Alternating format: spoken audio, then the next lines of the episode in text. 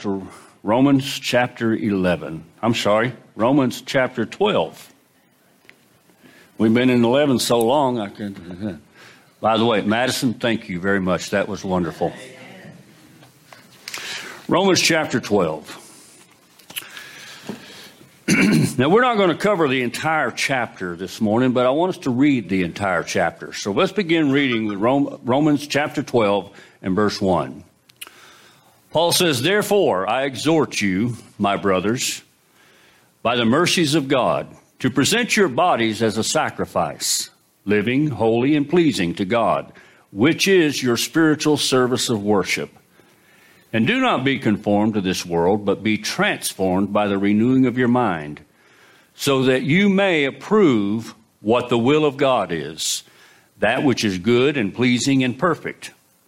For through the grace of God given to me, I say to each one of, among you, not to think more highly of himself than he ought to think, but to think so as to have sound thinking, as God has allotted to each a measure of faith.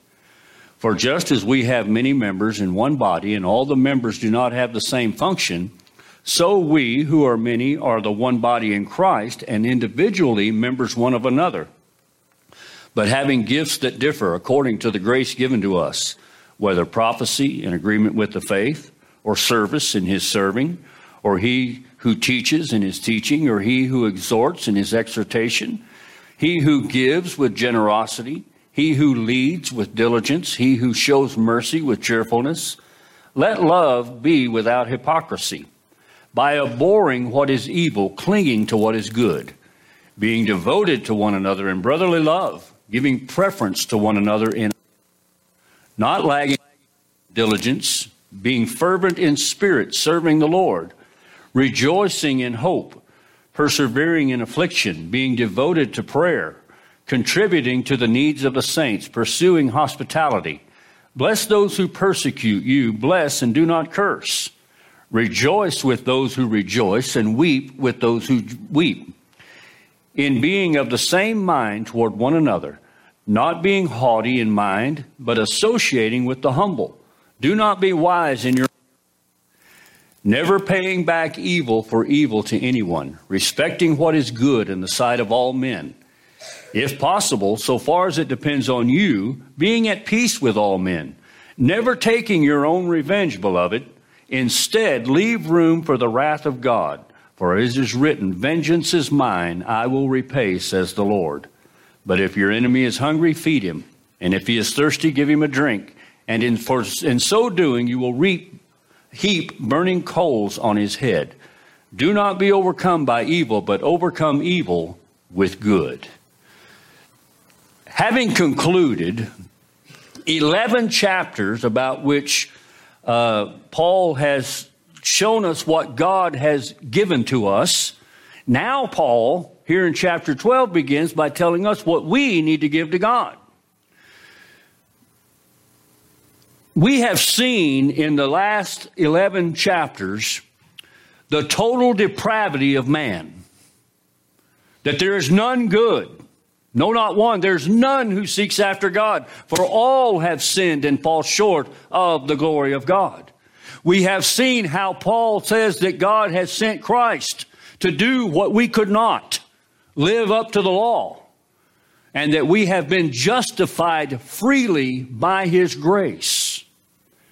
That we who deserved the eternal fires of hell for eternity, God has snatched from the fire. Let me ask you something this morning. Do you recognize this morning that you, without Christ, we're dead in your trespasses and sins? With no way to get to God. You see, that's what Paul does in the first three chapters. He brings us all to a place to where we are completely flat footed and, ha- and all we can do is look up and say, Oh God, help me.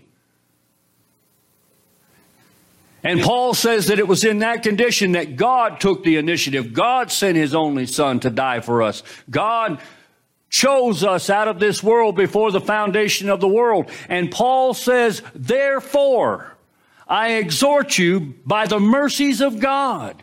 In other words, everything Paul has said up to this point, pointing out our sin, pointing out what God has done, pointing out what the benefits in chapter 8 and chapter 9 of, of being a believer in the Lord Jesus Christ. So Paul's therefore of chapter 12 points back to everything that Paul has said in, in, in chapters 1 through 11. Do you agree this morning that God has shown you mercy?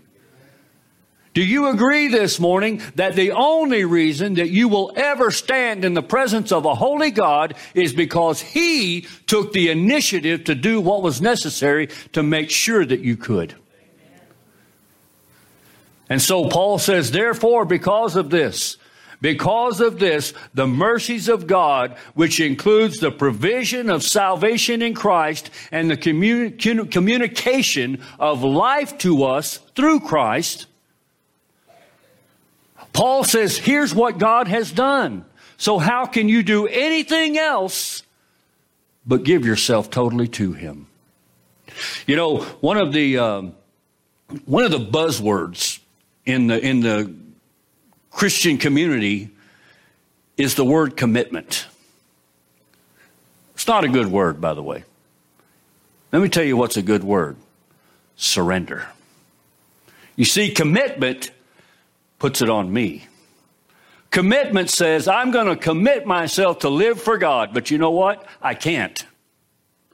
But surrender is when I just say, God, here I am. Lord, I can't do anything. Without you, I'm lost. Without you, I have nothing. Without you, I can do nothing. That's what Jesus told his disciples. He says, Without me, you can do nothing. You know, John the Baptist said one of the most profound in the Gospels. And, and, and it's something you all ought to learn to say. They come to John and said, John, you remember that guy you pointed out to us and called the Lamb of God? Takes away the sin of the world? And John said, Yeah. And John, he, they said, Well, John, you know, he's making more than you are.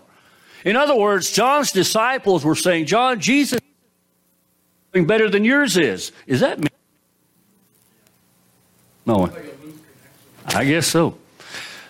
So they come to John and, and they say, John, Jesus, his ministry is doing better than yours. You know what John said? Listen, every one of you needs to memorize these words.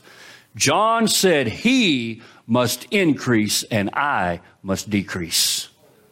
When you get saved, when you come to know Jesus Christ, that is the thing. You begin to increase and He begins to increase in your life. There is no such thing for a believer in the Lord Jesus Christ as having a church life and a secular life. That doesn't exist. Every part of our life is a holy life when we come to know Christ. And so Paul is saying it is by these mercies that God implores us to live for Him. Uh, in, in verses 1 and 2, and that's the only two verses we're going to cover this morning, by the way.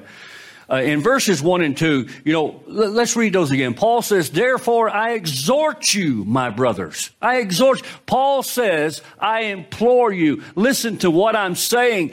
You, this is so very important, he says, by the mercies of God or because of the mercy God has shown to you to present your bodies a living sacrifice. In these two verses, we are called to offer ourselves to God in total surrender and total dedication. For the believer, all of life is to be lived in an act of worship to God. We are saved by grace alone, through faith alone, in Christ alone, according to the scripture alone, for what reason? To the glory of God alone. The last one makes all the rest necessary. Everything you and I do, eh, we said this before. We must never get to where we believe that our salvation is about us because it's not. Our salvation is about God bringing glory to himself. It's about showing forth the glory of God. And so Paul here, he says that all of our life is to be lived to the glory of God. If a believer is living selfishly and independently, and, and you know, it, when, the reason I read the whole chapter is because we have to understand what Paul's talking about here. He's talking about, you know what, because of what God has done, you are the church. We are a body. I need you. You need me. We need one another. And when we step outside and think, well, I can worship God on my own, the Bible says, no, you can't. When people tell me, you know what, I can stay home and get church just as much as I can going into a building, all that tells me is they've never read this Bible. Because Paul says that we need one another. And for a believer to live selfishly and independently of the body of Christ, they're not obeying verses 3 through 16 that we read. And that's a problem of the heart. It's a problem of a lack of surrender to God in worship. Do you agree this morning that you and I owe God everything? Everything.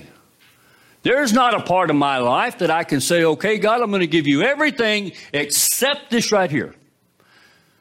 And I want to tell you something. If you go to God and you say, I'm going to give you everything except this right here, you know what He says? He says, you know what? Just keep it all. If you're not going to give me it all, I don't want any of it. Jesus demands and he deserves that we give him everything. Paul says that we are to give our body to God. Uh, th- th- this verse echoes what Paul said back in chapter 6. I want to read that in chapter 6, verse 13.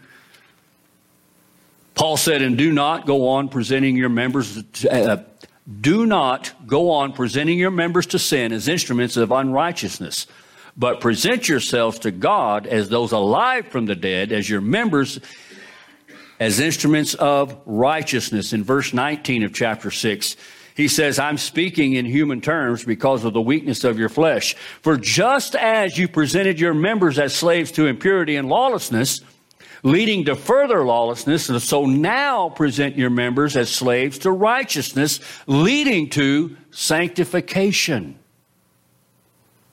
Is sanctification important? You know, the Bible says that without sanctification, without holiness, no one will see the Lord. And so Paul here is echoing what he's already said. Paul is saying, give your whole self to God. And, and he says there in chapter six, where that he says, just as at one point I devoted my life to a life of sin, I gave the members of my body over to sin. He says, now you're no longer a slave to sin, you're a slave to Christ. So now present your body as a living sacrifice to Him. Now, here's the thing about a living sacrifice a living sacrifice keeps crawling off the altar. Now, some of you shaking your head. I'm glad because I do it too. And Paul says if you truly love God, he says, look at this. I exhort you, brothers, by the mercies of God, to present your bodies as a sacrifice, living, holy, and pleasing to God. Listen, if you're holy, I can promise you, you're pleasing to God because that's what he demands of us. And so Paul says, I exhort you. This is an authoritative and urgent call to give ourselves to God wholeheartedly. Again, the basis for this is what God has done, both for and through us in the Lord Jesus Christ. Now, somebody looks at this and says, well, you know, and, and, I'm going to say this, okay? And you can, you can send me cards and letters later. If you stand here today and you tell me, look, I am going to give God my whole life, except I'm going to tell you, all that tells me is you need to be saved. You show me a true believer in the Lord Jesus Christ that doesn't believe that God deserves everything they have.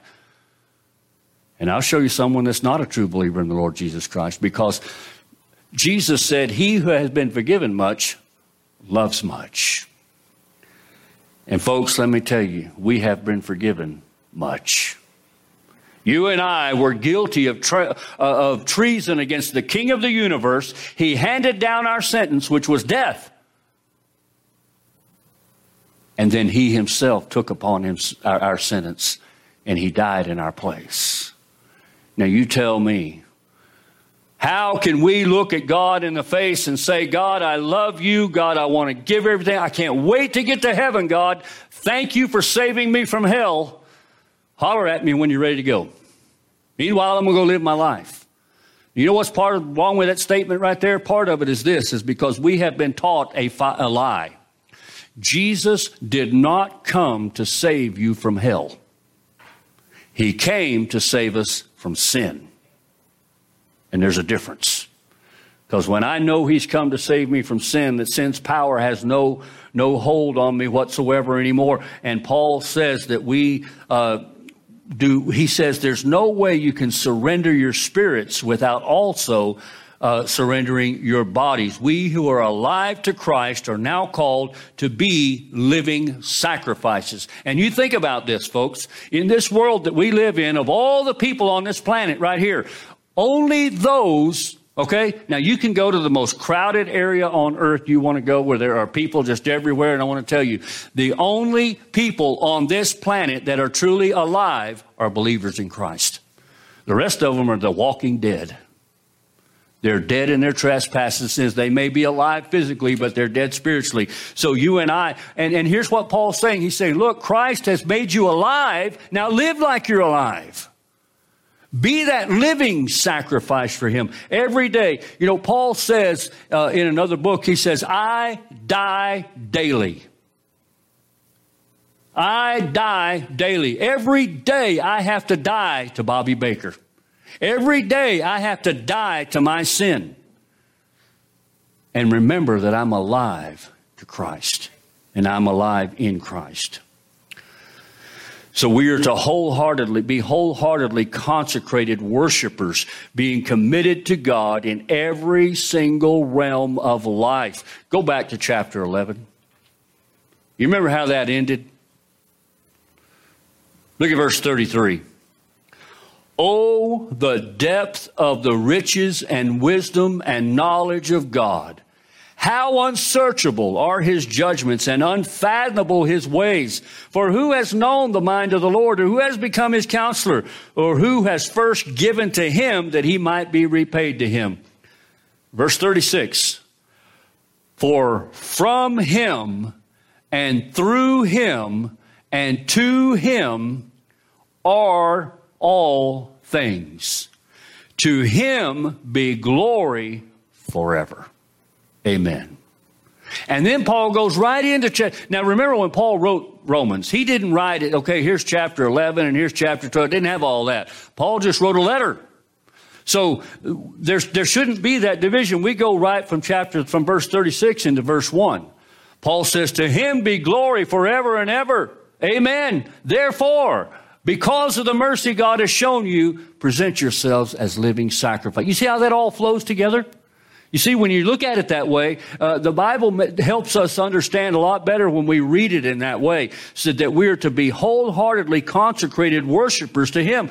The de- this death to self is considered to be holy and pleasing to God. Listen, as the pastor of this church, I call a meeting and say, okay, look, folks, we got to, we're still relatively new in the year. What do you want to see this church be this year? And then you can tell me. Where do you want to see us as a church go in the next year? And then you can tell me, but I want to tell you something. It's completely irrelevant. God doesn't care where I want this church to go. God doesn't care what I want this church to be. All God says is, Are you concerned with what I want this church to be and where I want it to go? See, that's where we mix up. But we, we always want to make it about us. And God says it's not about you. And we can look and we can tell you folks that this is not my church. It's not your church. It's God's church. And God has a right to do with his church what he wills. But here's the thing. This right here, this body, the, the whole heart of me belongs to Christ. He bought and paid for me with blood. And so he has every right to look at me and say, you're mine. You know, Paul said this in another place. He says, Don't you know you're not your own? You've been bought with a price. He says, So therefore, glorify God in your body. You know, we, we, we often think that this body is, is irrelevant. But Paul says here, Therefore, I exhort you, brothers, by the mercies of God, to present your souls to God. Is that what he says? To present your spirit to God. Is that what he says? No, he says to present your body to God. That it is his. And, and, and again, it's the basis on the mercies of God. the death of self is considered to be a holy and pleasing act to God. Any service short of an entire surrender of the body and soul to God is irrational and absurd. I'll tell you, you go back to the Old Testament when they had the temple and the tabernacle. And the worshipers would go in there, especially the priests. And you know, the Bible says that you and I are now a kingdom of priests. But the priests in that day, they would go in to the tabernacle and the temple to offer worship to God. And I want to tell you something, folks. They better do it the way God said do it. Aaron had two sons who decided they wanted to do it their own way. And God killed them on the spot. And then told Aaron, he said, I better not even see you grieve for them because they have dishonored me. And so we look at that and we think, okay, you and I are the temple of God. And so when I worship God, my worship must be real. It must be what God has prescribed. You see, I'm not at liberty to worship God any way I please. I heard a preacher say that one time. He said, Come to our church, you worship God ever how you please. We don't care. I want to tell you, that's dangerous. As the sons of Aaron will tell you. God has prescribed how we are to worship Him, and He has described that we are to be holy before Him, we are to be consecrated before Him. And so, Paul here, he, he's calling on us. You see, Paul has given us the doctrine, and the, the, he's expounded on that doctrine. And now he's got to chapter 12 where he's given us the application of that doctrine. Paul says, Everything I have said before, now go live it. Do you believe that you were once dead in your trespasses and sins? Do you believe that God in His mercy has saved you by His grace alone? Do you believe that there is therefore now no condemnation to those who are in Christ Jesus? Paul says, You believe that? Now go act like it. Go live like it. Let me tell you the best part of that. We can't. We can't live like that. But you know why he said? He says, present your bodies a living sacrifice. Do you know what the sacrifice was offered to or who the sacrifice was offered to? It wasn't offered to the people, it wasn't offered to the priests, it was offered to God. You know what? God did the fact, He took the sacrifice and made it what it was supposed to be. And you and I, that's why Paul has said many, many times throughout this letter, he has said, look, it is the Spirit of God living in us that enables us to be what God called us to be. So don't think, because I'll tell you, you will become very disillusioned if you go out there and say, I determined I'm going to live for Christ today, because I'm going to tell you, you will fail by five minutes.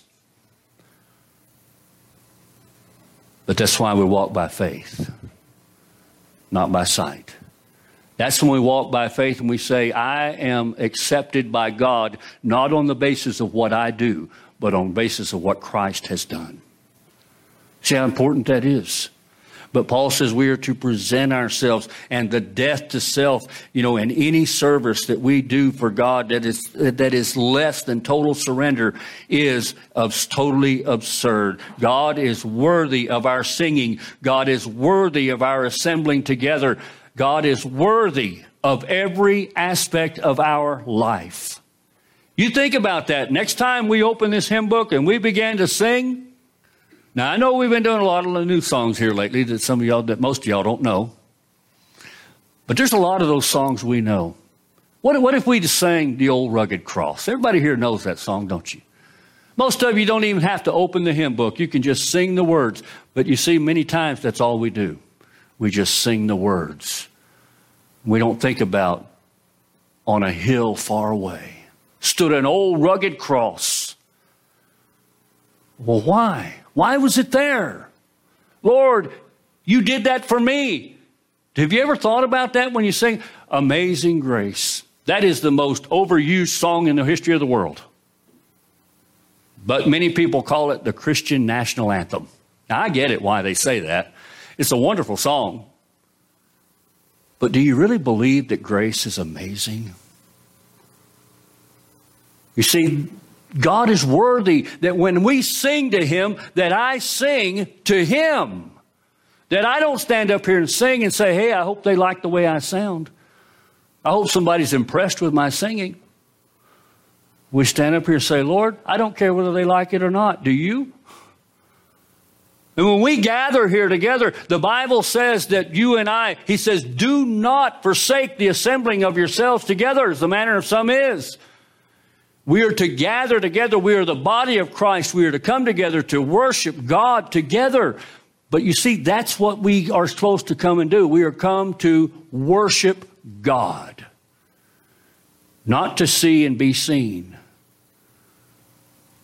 Not to say, oh, what a great preacher. Oh, what a great singer. Did you see what so and so is wearing today? Did you hear what she said when she was singing that song? These are the things that we've got to. Paul says, look, you present yourselves to God. We are called to worship. And that's what to worship God means that we come in here and our entire focus is on Him. You know, we've tried to design this service that way. We begin with singing a song that calls us together to worship. We begin with the reading of God's Word. We have the preaching of God's Word. When we preach, let me ask you something. You don't have to answer me. I just want to ask you when they stand up here and read the call to worship, how many of you read along? Or do you just sit there and listen to it? Why don't you read it yourself? Why don't you read along? When, when, we, when we sing, why don't you sing? You say, Well, I don't sound well. I, love what I heard a little preacher say one time. He says, God has called us to make a joyful noise. He didn't say it had to be a good one, just a joyful one.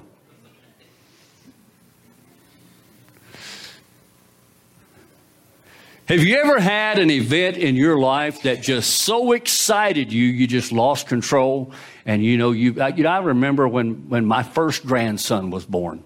Now I've got nine of them. Well, not all, I got eight, I got eight grandsons and one granddaughter.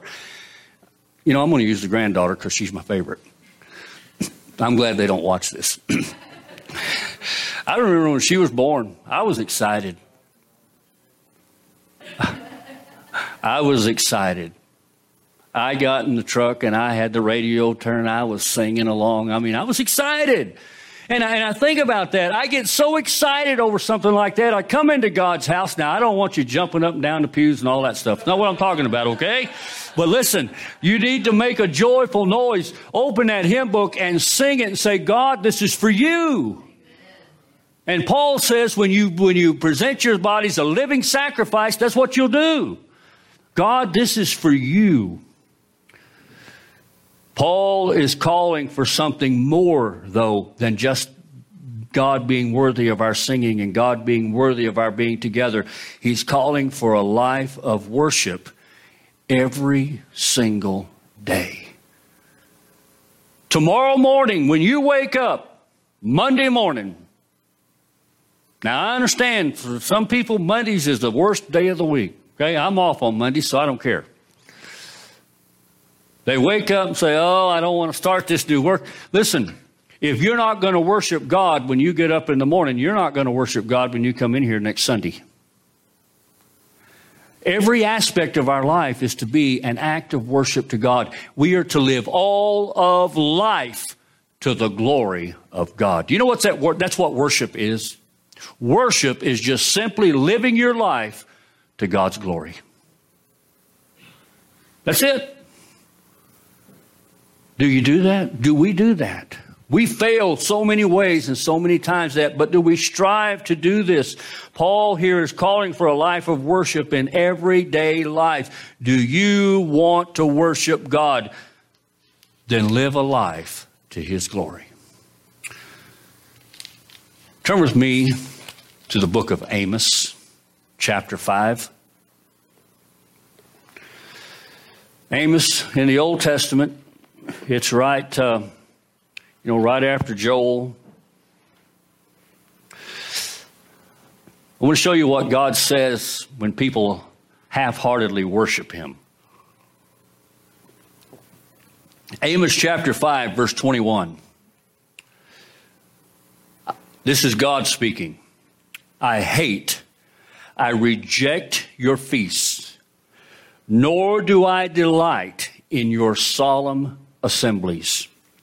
Even though you offer up to me burnt offerings and your grain offerings, I will not accept them. I will not even look at the peace offerings of your fatlings. Remove from me the tumult of your songs. I will not even listen to the melody of your harps. But let justice roll down like waters and righteousness like an ever flowing stream. Now that's harsh language right there.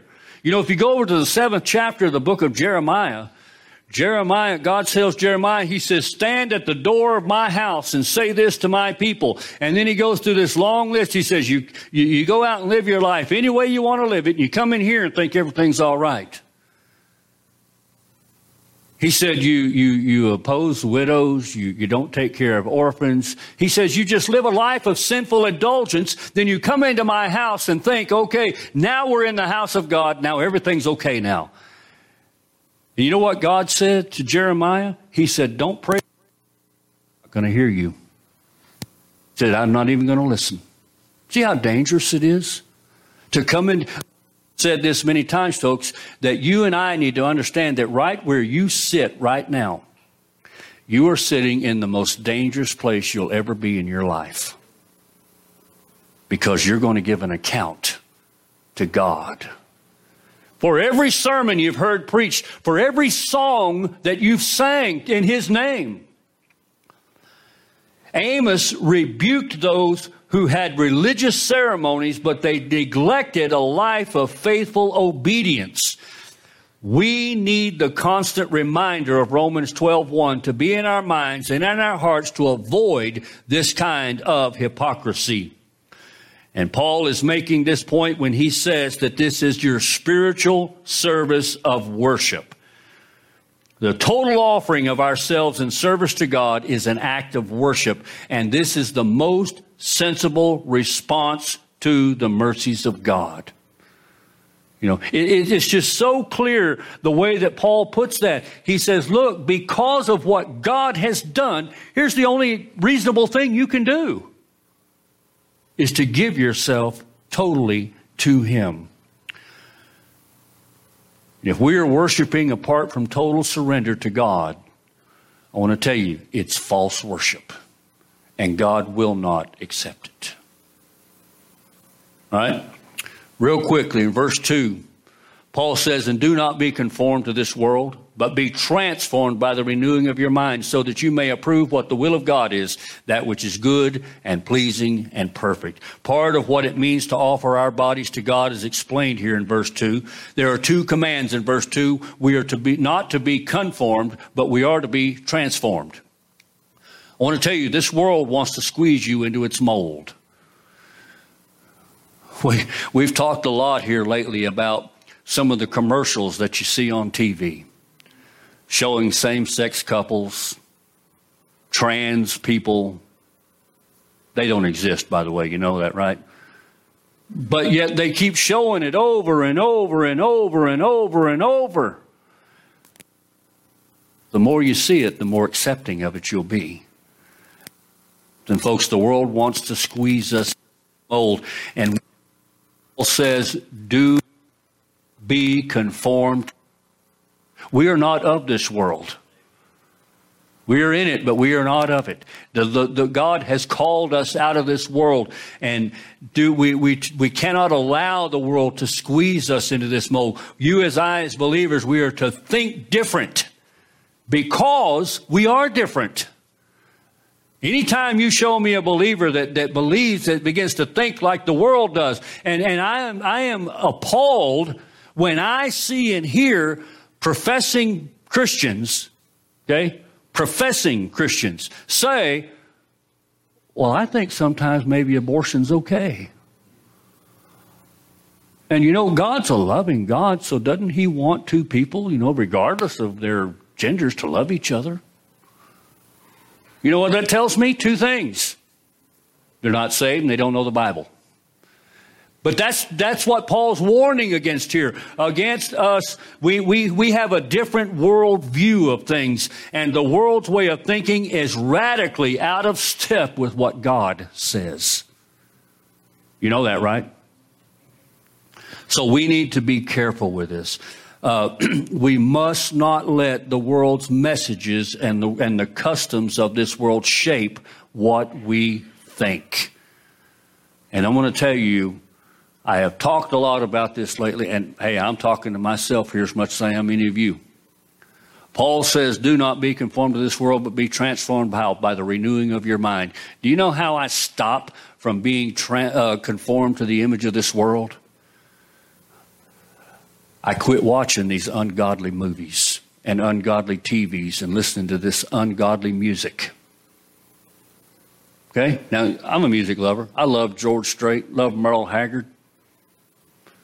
But I found that when I listen to them for a, for a period of time, my thinking changes and not in a good way. But I found that when I listen to Sovereign Grace and, and music like that, my thinking changes. You know why? Because in, in, the ungodly movies and television and music out there, it is the world subtly squeezing me into its mold and telling me to think like it does. Paul says our minds are to be renewed by the Spirit. It involves filling your mind with Scripture. I love what Paul Washer said. It's very simple statement, but a very convicting statement. Compare your screen time to your prayer time. How much time do you spend on your knees before God with His Word open compared to how much time I sit there with my phone in front of my head, my face, looking at Facebook, looking at whatever? It convicted me because I want to tell you, this one was much more than this one. And I had to change that. And that's what Paul's saying. Be renewed. We need to fill our minds, saturate your mind with the Word of God. Filling it, it involves meditating on the glory of God in Christ as we read to God's Word, as we get in on our knees to pray to God. Do we pray, truly pray, Lord, not my will, but yours be done? You understand what that means? Here's what that means God, you receive the glory, not me. And we'll do it your way so that you'll receive the glory. Do you know that God has never received the glory when I do it my way? You know who does? My other God. Yeah, me. And that God is dead. And that's what Paul says. So do not be conformed to this world, but be transformed by the renewing of your mind, so that you may approve what the will of God is, that which is good and pleasing and perfect. We need to understand the importance of the influence that this world can have on us and how powerful it is to shape our minds. But in the same way, we must understand that the Word of God can do exactly the same thing, but for the good. Renew your mind. Stop thinking like the world. Stop acting like the world, Paul says. Get into the Word of God, walk in the Spirit, and begin to act like who you are children of the living God. And the purpose of this transformed life and this renewed mind, Paul says, is so that you may know what the will of God is, which is good and pleasing and perfect. This means that we will be able to recognize and appreciate what honors God. You know, people come in and say, well, you know, I'm not sure I know how to worship. Well, I'll tell you, the, you have a textbook that tells you it's right here. This book tells you how to worship God. And if somebody says, well, I don't know how to worship, then that just says they haven't read the book. You know, I'm the world worst. I can go buy something that you have to put together. Oh, it aggravates my wife because the first thing I do is take the instructions and throw them in the trash. Yeah, about an hour later, she's in there digging them out. And I say, I can't put this thing together. And she says, Did you? I, I love her. Did you read the instructions? She usually says that from across the room, by the way. But you see what I'm getting at here? And we look at this and say, I want to worship God, but I don't know how. And Paul says, Did you read the book? Did you read the book? I read the other day that I, a, a quote that I think applies to not just unbelievers, but to many Christians. He said, In many people's homes, you can take and in the dust of their Bibles write damnation. Folks, if you and I are going to present ourselves as living sacrifices to God, if we're going to be transformed by the renewing of our mind and not be conformed to this world, I want to tell you there's, there's, there's three things you must do. You must get into God's Word. You must get on your knees and you must gather with God's people. Those three things are essential for us to do what we have been called to do. And we must recognize and appreciate what honors God and then set ourselves to the task of being obedient. Let's pray. Father, we thank you this morning, O oh God, for your word. Lord, thank you for everything that you've done for us. When we were dead in our trespasses and sins, Father, you called us out of this world. You saved us by grace alone, through faith alone in Christ alone. And Father, may we live a life that brings glory to you alone. You've said you will not share your glory with anyone. So, Father, help us to show our gratitude for what you have done by living a life that is pleasing to you, a life of obedience. We ask it in Jesus' name. Amen.